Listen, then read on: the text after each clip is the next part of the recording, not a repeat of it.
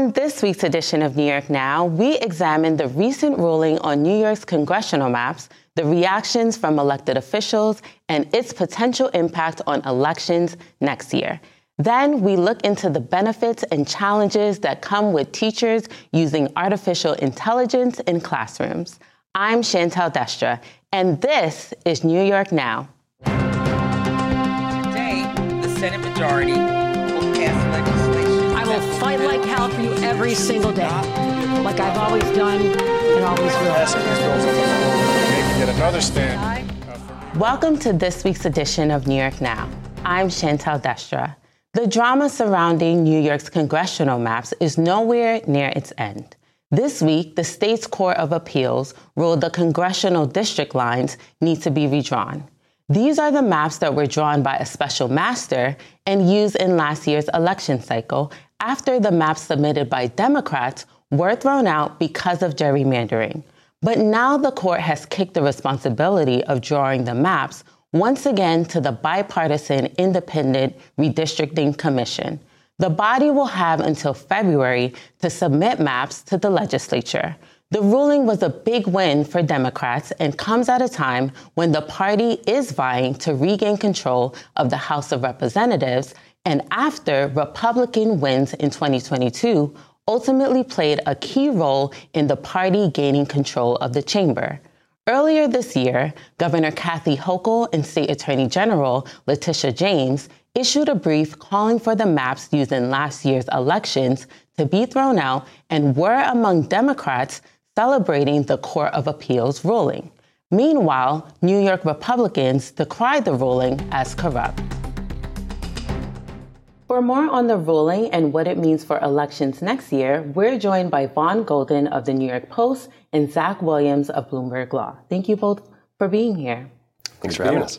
Now, I wanted to touch on this ruling, of course, but first I wanted to ask Did it come as a surprise, or was it something that if you were paying attention to New York State politics, you would have seen this coming from a mile away?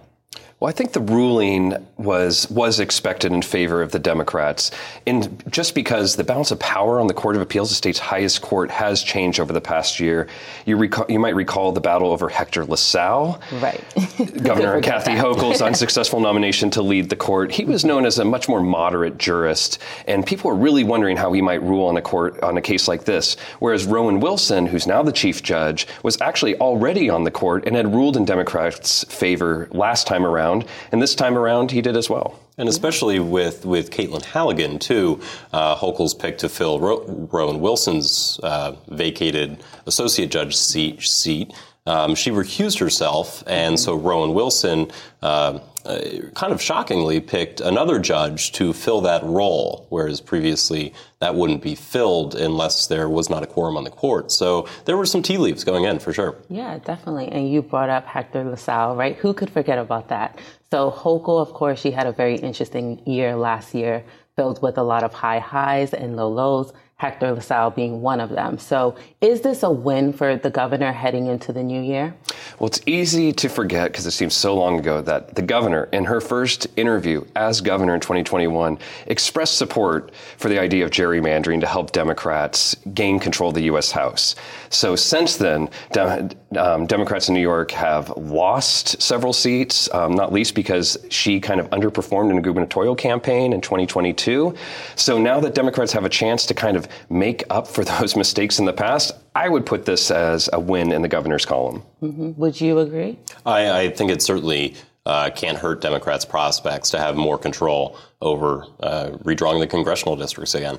Yeah. And of course, Rep- Republicans have come out and denounce this. They are saying it's corrupt politics. Do they have a case or a chance of, you know, challenging this in court? Certainly. Uh, the process moving forward, this will go back to the IRC. They get a chance to send right. it to the legislature. If ultimately the legislature denies two sets of maps this time, um, then it could um, give license for the legislature to draw the maps. And regardless, the Republicans can challenge it in court. Uh, even if the Constitution is followed to a T, they can challenge it on, um, on the actual substantive grounds of the maps themselves. And that will be interesting to see how the courts handle that. Um, it, it's almost guaranteed, whatever maps come out, uh, that they will be challenged by Republicans in court, and the courts will have to hold them up. Something that's going to be really important to that is how Democrats handle the idea of communities of interest.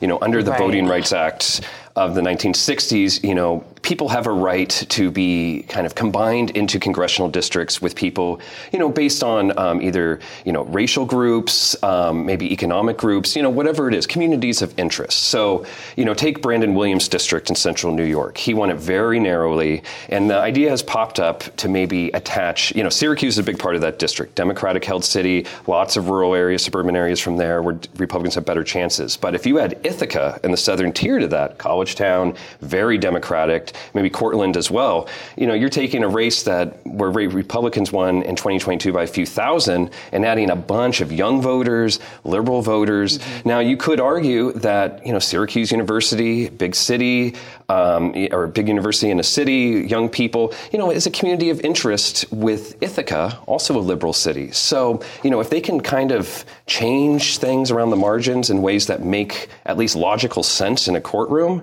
then I think these maps could be upheld. That said, if they do things where, you know, they just kind of make long trails of land, you know, trying to connect things in strange ways that don't make a lot of sense, Republicans have a better chance to challenge. But there are a lot of provisions in the 2014 amendments to the state constitution, communities of interest being one of them, and that, that really helps the ability to kind of justify what may look like a, a, a gerrymandered map. Um, but that, that constitutional provisions also also allots for um, uh, racial disparities, uh, for um, favoring and not favoring incumbents, favoring one political party over the other. So there are a lot of provisions to the Constitution there, so you can kind of justify it on a lot of different lines. Yeah.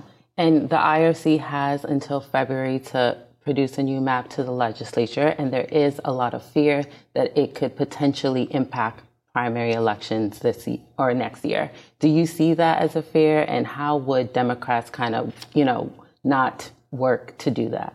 I see Democrats, at least in some key races, um, starting to settle on some candidates ahead of time. So I think, you know, Mondaire Jones, the former congressman who's angling to challenge Mike Lawler, the Republican incumbent.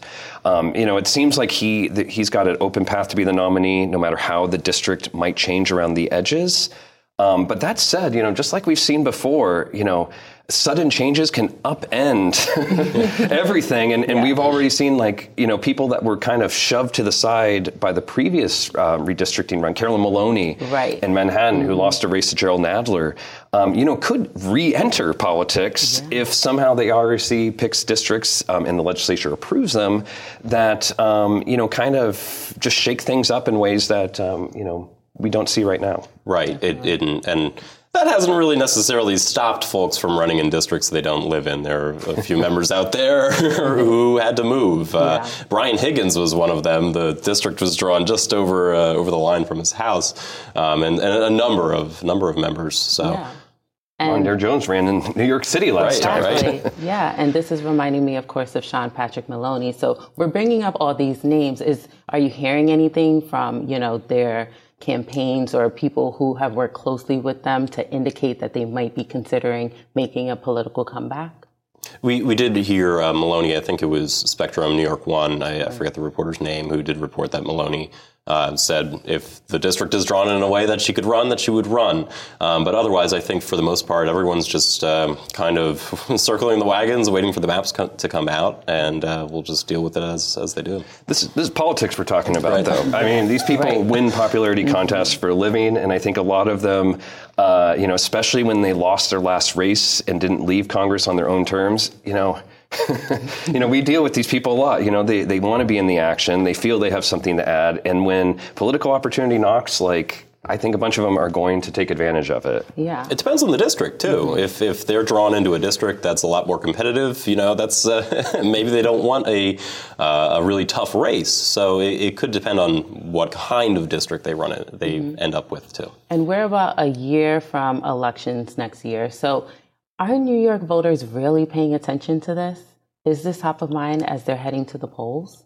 really can't not be to know what uh, what district you're you're voting in. Right. And uh, there's there's been a lot of conjecture about the, the confusion that this instills over everything. I, I remember out being in Ithaca last year when we had simultaneously a a primary and a special election for two different congressional districts. Uh, I believe that was last August. Uh, I can't even keep it straight at this point. So, absolutely, I, I, think it has to be on the on the minds of voters.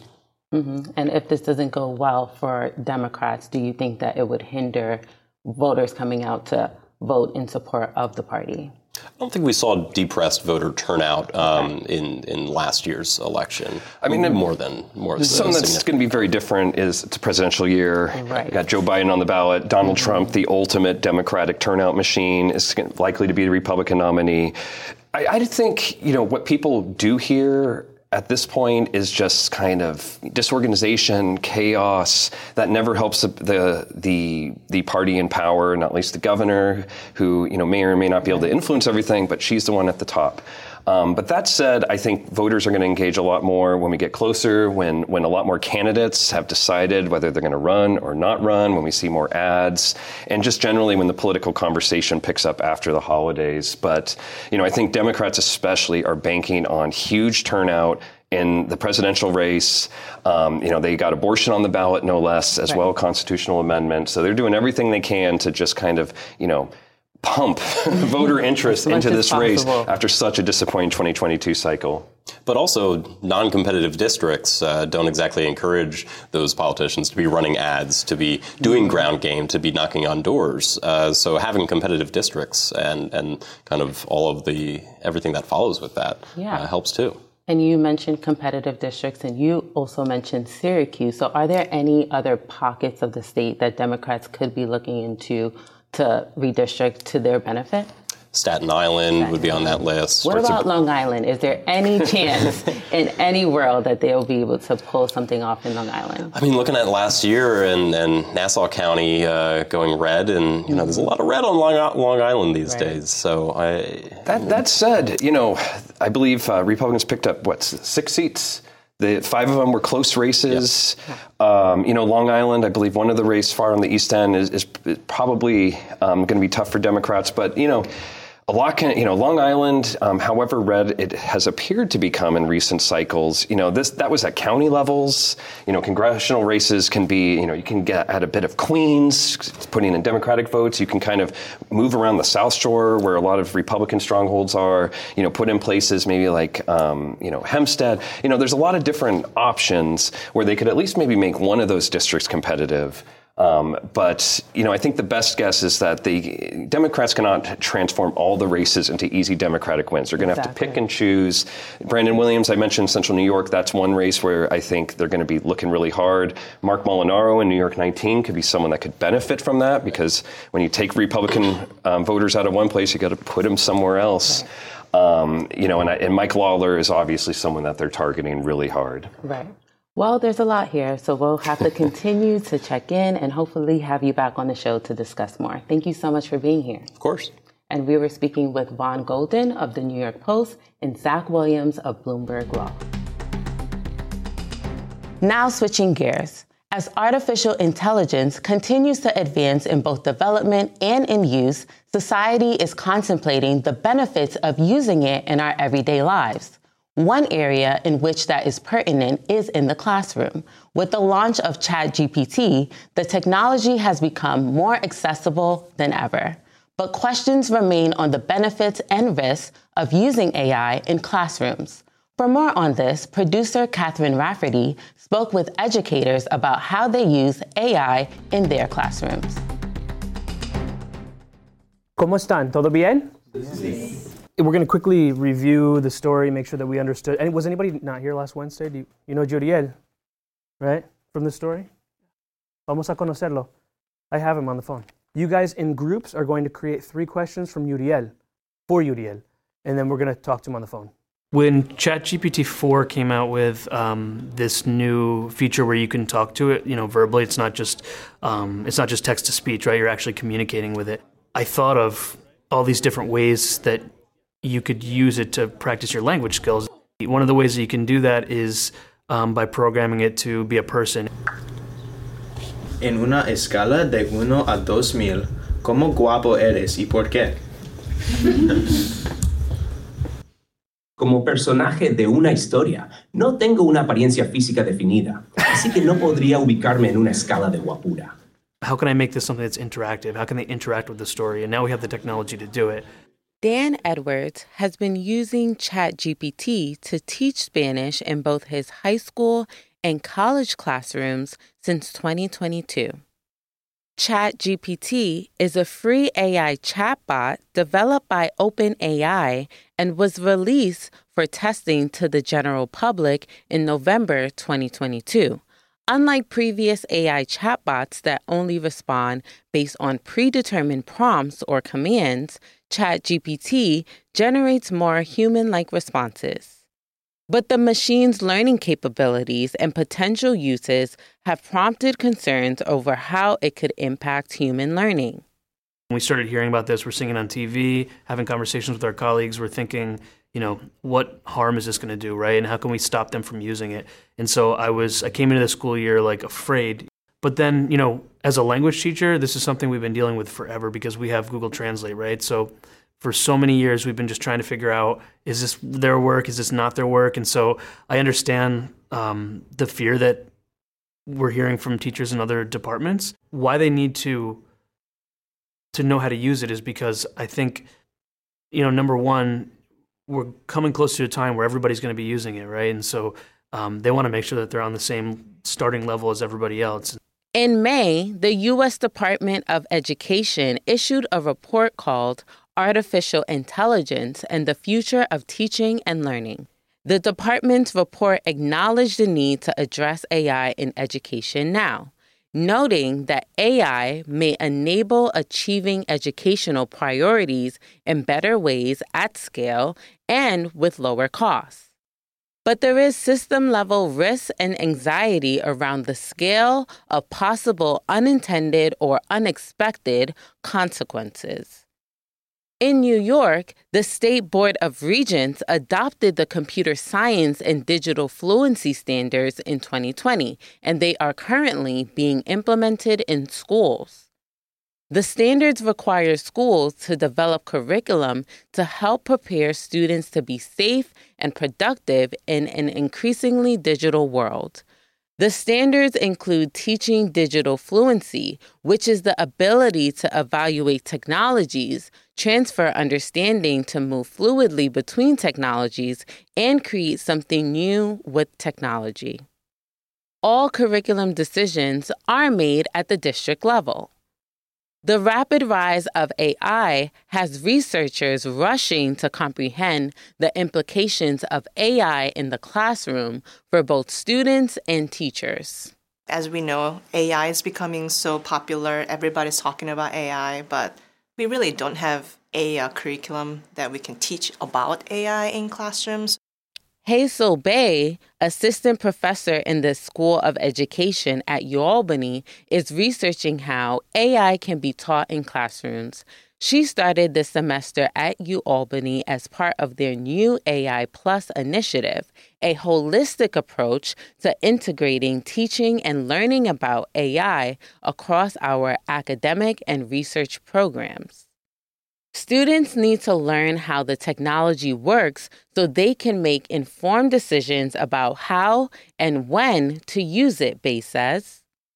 But so for this generation's um, media literacy, we call it, is really important, but now we call it AI literacy. So it's about how um, technically, you know, we un- the students can understand technically how things work, and also how to use it but responsibly and with ethical considerations.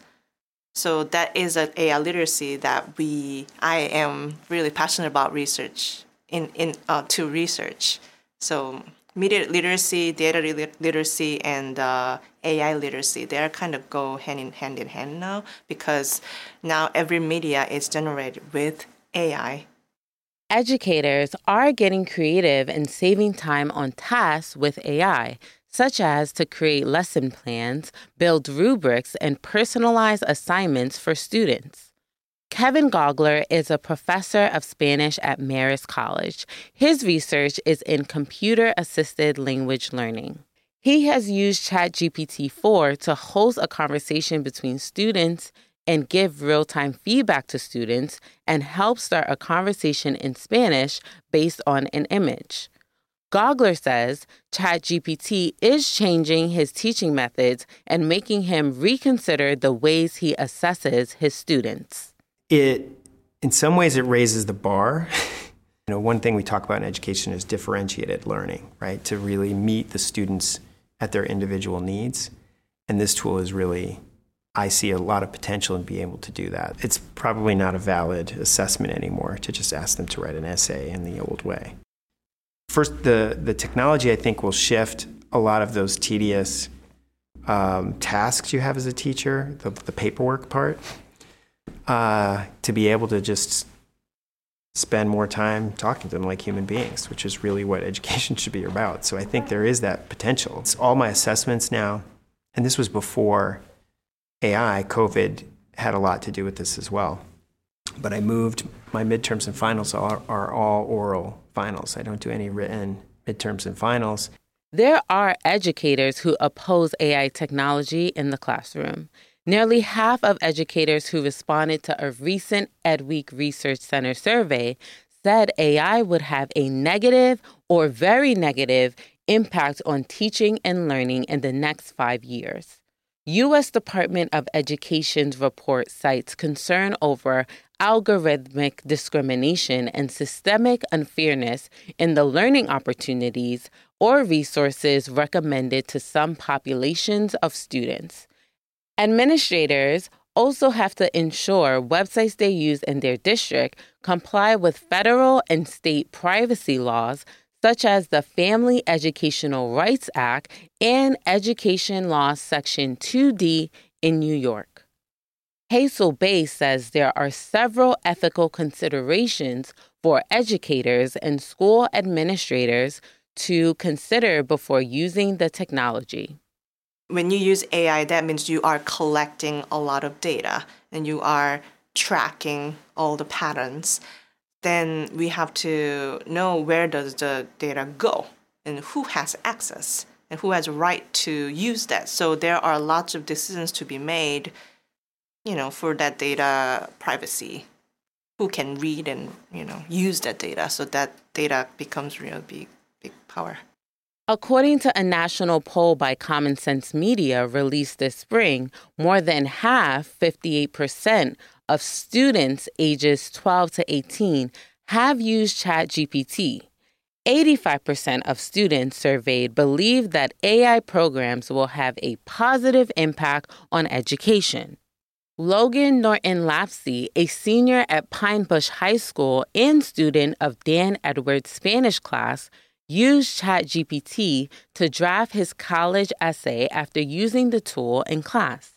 For me personally, when I was writing my college essay, I went to ChatGPT and plugged in my essay and had it, I just, just pretty much talked to it like a person, having it revise my essay. And it can do things that like other people can't necessarily do for me. And so when I did that, it gave me connections between topics, like for example, chess and engineering, two completely different topics I would have never saw the connection for, and it gave me that, and I was able to like, you know, flesh it out and really work with it. Nearly a third of college students have used ChatGPT to complete written homework assignments, with 60% saying they use the program on more than half of their assignments, according to a study published in January from the online magazine Intelligent. Jacob Gressens, a sophomore at Marist College and student in Kevin Gaugler's class, says AI is not doing his learning for him. I can do it myself and I should do it myself. Like this is why I'm here at school is to like engage and be educated by people. So, I don't know. I'm hesitant to like really incorporate AI into my life, we'll see where it where it goes and see like how much becomes part of like mainstream life. The Center for Reinventing Public Education identified just two states, California and Oregon, that have offered official guidance to school districts on using AI in schools this fall. Another 11 states are in the process of developing guidance. New York is one of them. How policies are rolled out would be up to individual districts. So, what would educators say to others who are interested in ChatGPT but wary of the impacts? A lot of people are scared of AI right now for great reasons because a student can go in and it'll just spit out, you know, exactly what they want. But you know, if we can tweak it, like these these GPTs, for example, we can get it to interact with the person to optimize the learning and not bypass it by just writing what you know, writing the essay for them or thinking for them. As time passes, as AI becomes more intelligent, and as people start to use it more, by not using it, we're putting ourselves behind, and we're putting our students behind because they're going to need to they're going to need to know how to use it. Um, you know, AI learns exponentially, right? And so it's only going to get more intelligent. It's only going to play more of a role in our lives. Every day we see new programs coming out. And so um, I think that it's it's not only something that can help us in the classroom, but it's something we really need to start implementing so that our students are prepared. For more information on the benefits and challenges of using AI in classrooms, you can visit our website. That's at nynow.org. Now that does it for this episode of New York Now. Thank you for tuning in and see you next week.